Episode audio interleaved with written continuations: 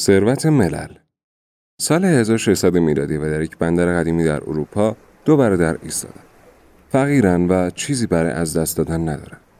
مصممن به قاره تازه کشف شده آمریکا مهاجرت کنن و زندگی تازه‌ای برای خودشون بسازن. مقصد کشتی‌ها متفاوته. یکیشون به نیو انگلند، انگلیس جدید یا همون آمریکای کنونی میره و دیگری به نووا اسپانا، اسپانیا جدید یا همون مکزیک کنونی. سرنوشت‌های متفاوتی در انتظار این دو برادره. قسمت پنجم اسکروج، ثروت ملل.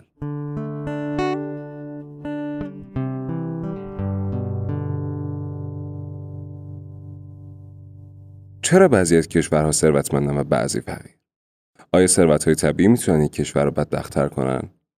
مثال اول پادکست رو به خاطر بیارین.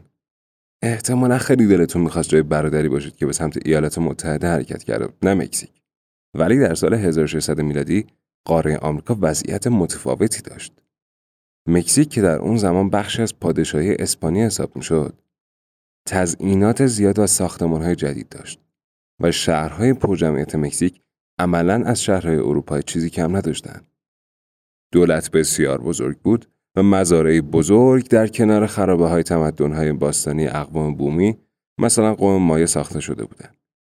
فاتحان اسپانیایی به محض ورودشون بومی‌ها رو به بردگی گرفتن و شروع کردن به سوء استفاده از جمعیت موجود. بومی‌ها زراعت می‌کردند و مهاجران با دسترنج بومی‌ها گذران امور می‌کردند. در عوض آمریکا سرد و کم جمعیت بود. زیرساخت خاصی نداشت و در این شرایط سخت و با حضور سرخپوست‌ها زنده موندن خودش هم چالش بزرگی بود. در واقع استعمارگرای اسپانیایی به سمت ایالات متحده آمریکای فعلی حرکت نکردند، چون که در اونجا ثروتی برای استفاده نبود. انگلیسی‌ها هم کشور آمریکا رو نه به خاطر جذابیتش، بلکه به خاطر فتح نشدنش انتخاب کرده بودند. تمام مناطقی که منابع نقره و طلا داشتند قبلا فتح شده بودند و ایالات کنونی آمریکا، یعنی مناطق به درد نخور باقی مونده، شدن سهم فاتحان انگلیسی. در چند سال اول ورودشون به آمریکا، مهاجران انگلیسی سعی کردن با تهدید و دزدیدن از بومی‌ها زندگی کنن. نتیجه این شد که از 500 نفر مهاجر نهایتاً 60 نفر زنده موندن. اون هم در گرسنگی مطلق و در شرایطی که با آدمخواری رو آورده بودن. در آمریکای اون زمان بدون سخت کوشی حتی زنده موندن هم ممکن نبود. انگلیسی‌ها مجبور شدن با سرخپوستا قرارداد صلح امضا کنن و برای همه مهاجرها هم حق مساوی قائل بشن. بلا اجبار به همه مردای سفیدپوست، چه انگلیسی چه غیر انگلیسی، حق رأی داده شد و به هر کسی به ازای کارش مالکیت قطعه‌های زمین اعطا می‌شد. همه اینها برای این بود که تولید شکل بگیره و بتونن زنده بمونن.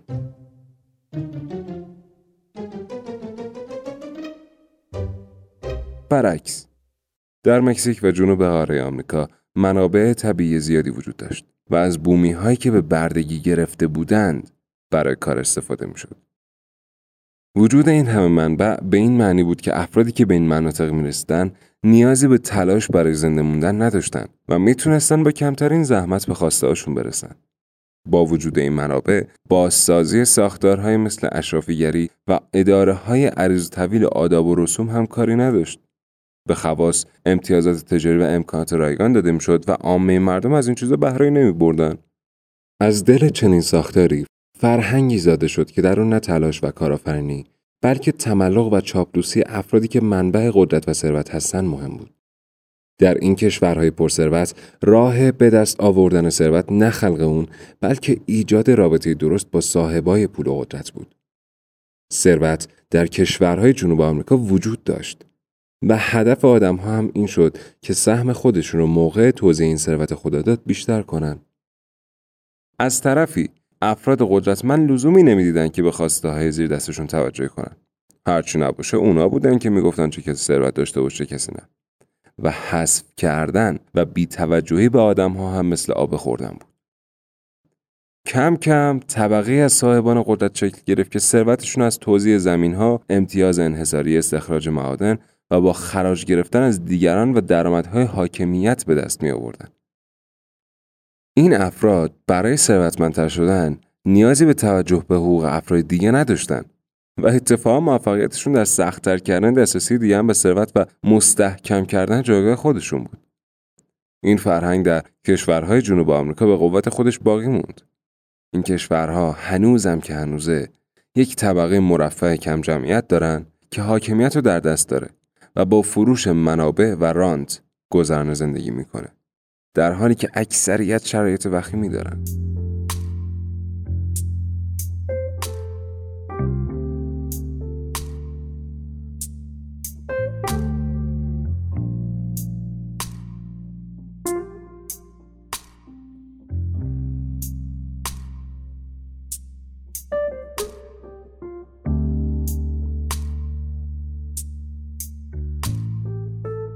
در ایالات متحده یعنی شمال قاره آمریکا اما نه منبعی برای استفاده بود و نه بومی مطیعی برای به بردگی گرفتن.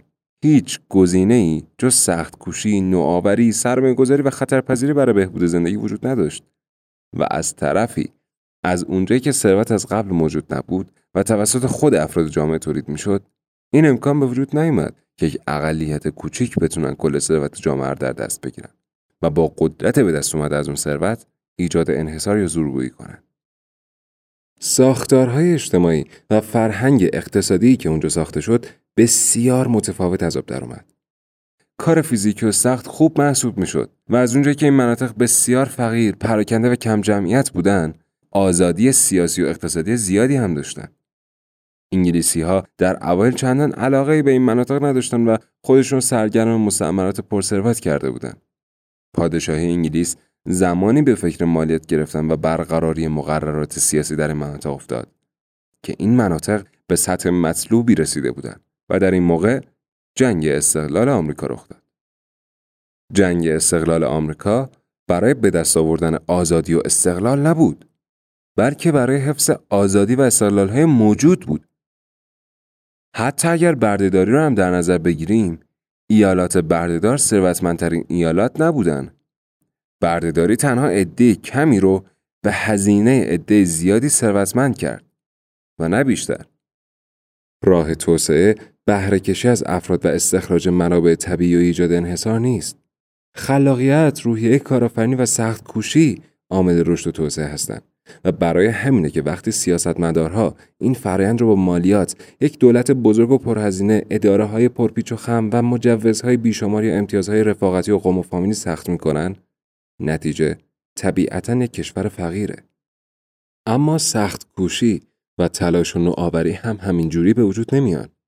در واقع لازمه که نظام سیاسی، اقتصادی و فرهنگی به گونه‌ای ساماندهی بشن که آدم‌ها بر حسب شایستگیشون به جاه و مقام دست پیدا بکنن و نتیجه تلاششون رو ببینن. خصوصی سازی به طور کلی کار بسیار بسیار خوب و پسندیده‌ایه، ولی دیده شده در کشورهایی که فرهنگ و ساختار سیاسی لازم رو ندارن، خصوصی سازی یا فرآیندهای رقابتی سالم مثل مناقصه هم کارآمدی لازم رو ندارن. خصوصی سازی باعث میشه ثروت عمومی برسه دست فک و فامیل افراد قدرتمند و مناقصه هم همینطور. مثلا کارلوس اسلیم پولدارترین فرد مکزیک و هفتمین فرد پولدار دنیاست.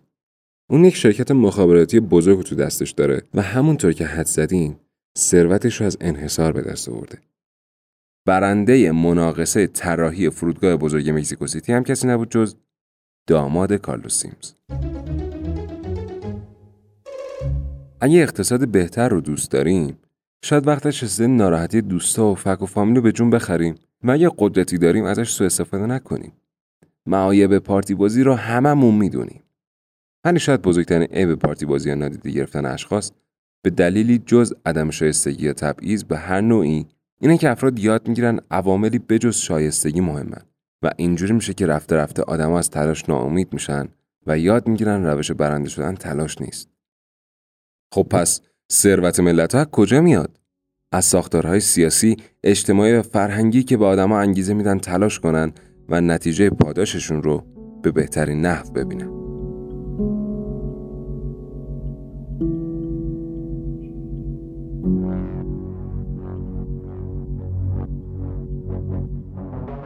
میتونید ما رو توی اینستا، توییتر، تلگرام و تمامی پادگیرهای مورد علاقتون دنبال کنید. کافی دنبال اسکورج پادکست بگردید، سرهم با اس، سی و دوتا او.